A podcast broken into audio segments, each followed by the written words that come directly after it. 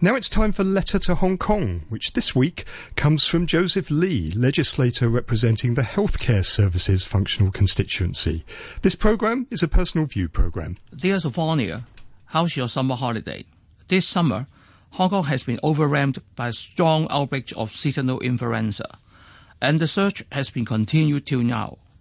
Though the situation in the past 2 weeks seems to be steadying, our public hospital has been facing continuous critical challenges during the peak of this summer surge. Bed occupancy of most public hospitals has been reaching their new height.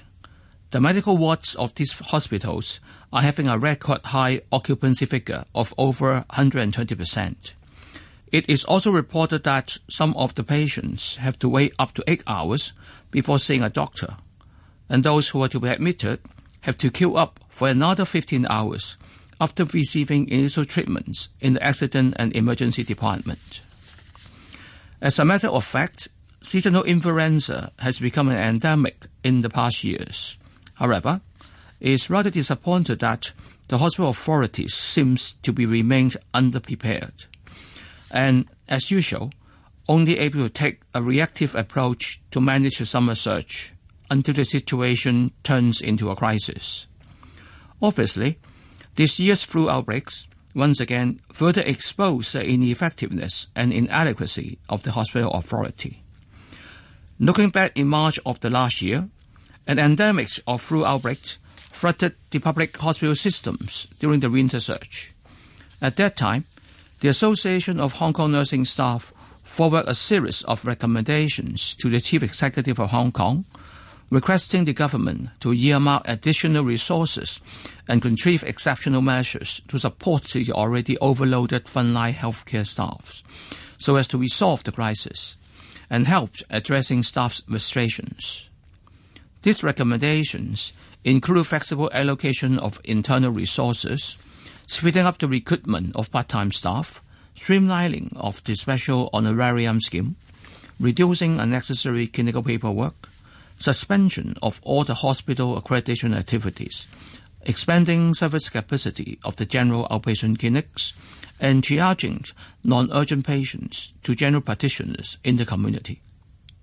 Nevertheless, there is no evidence that the hospital authorities had adopted any of these suggestions. A year later, that is, this year, the winter surge returned as a summer flu outbreak.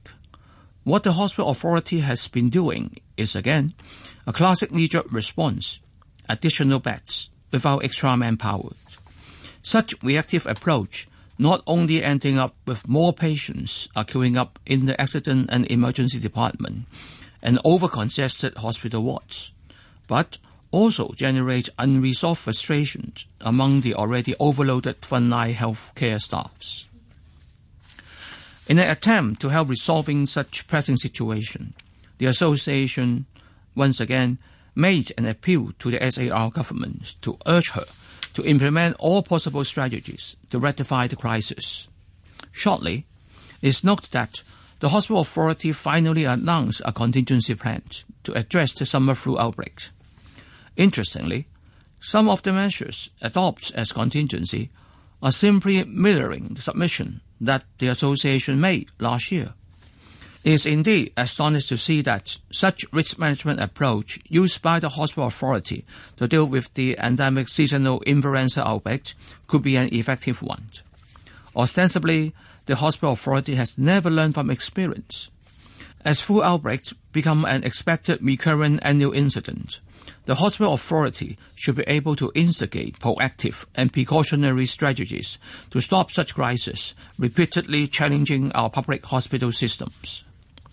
In the long run, to help easing the flu crisis, the hospital authority have to concentrate its human resources in the provision and delivery of healthcare services, instead of overloading frontline staff with excessive documentations in endless procedural activities that related to hospital accreditation. Besides, establishing nurse-led clinics and clinical pharmacy in the general outpatient clinics can increase its service capacity and, in turn, help triaging some of the non-emergency attendees of the accident emergency departments. Hopefully, the hospital authority could able to sustain these measures so that the next flu outbreak could not become another chaos. On the other hand, looking from another perspective, the SAR government should also be liable for the crisis as well. Under the existing so-called dual track system, the government do encourage patients to seek medical consultation from private sectors. However, at the same time this year, budgeted $57 billion to the hospital authority and pledged that $200 billion has been earmarked for a 10-year public hospital development project. Such contradictory policy creates a public expectation that the government aims to continuously expanding and improving public hospital services. As a result, ironically, it invites more patients using public hospitals and above all, attending accident and emergency departments. Looking forward, the government should not only review the ineffective organisation and bureaucratic structures of the hospital authority, but also have the determination to reposition the health policy of Hong Kong, that is, shifting from a treatment-focused model to a health centre model, and to balance the resources allocations between primary, secondary and tertiary level care. Keep enjoying your summer. Love, Uncle Joe.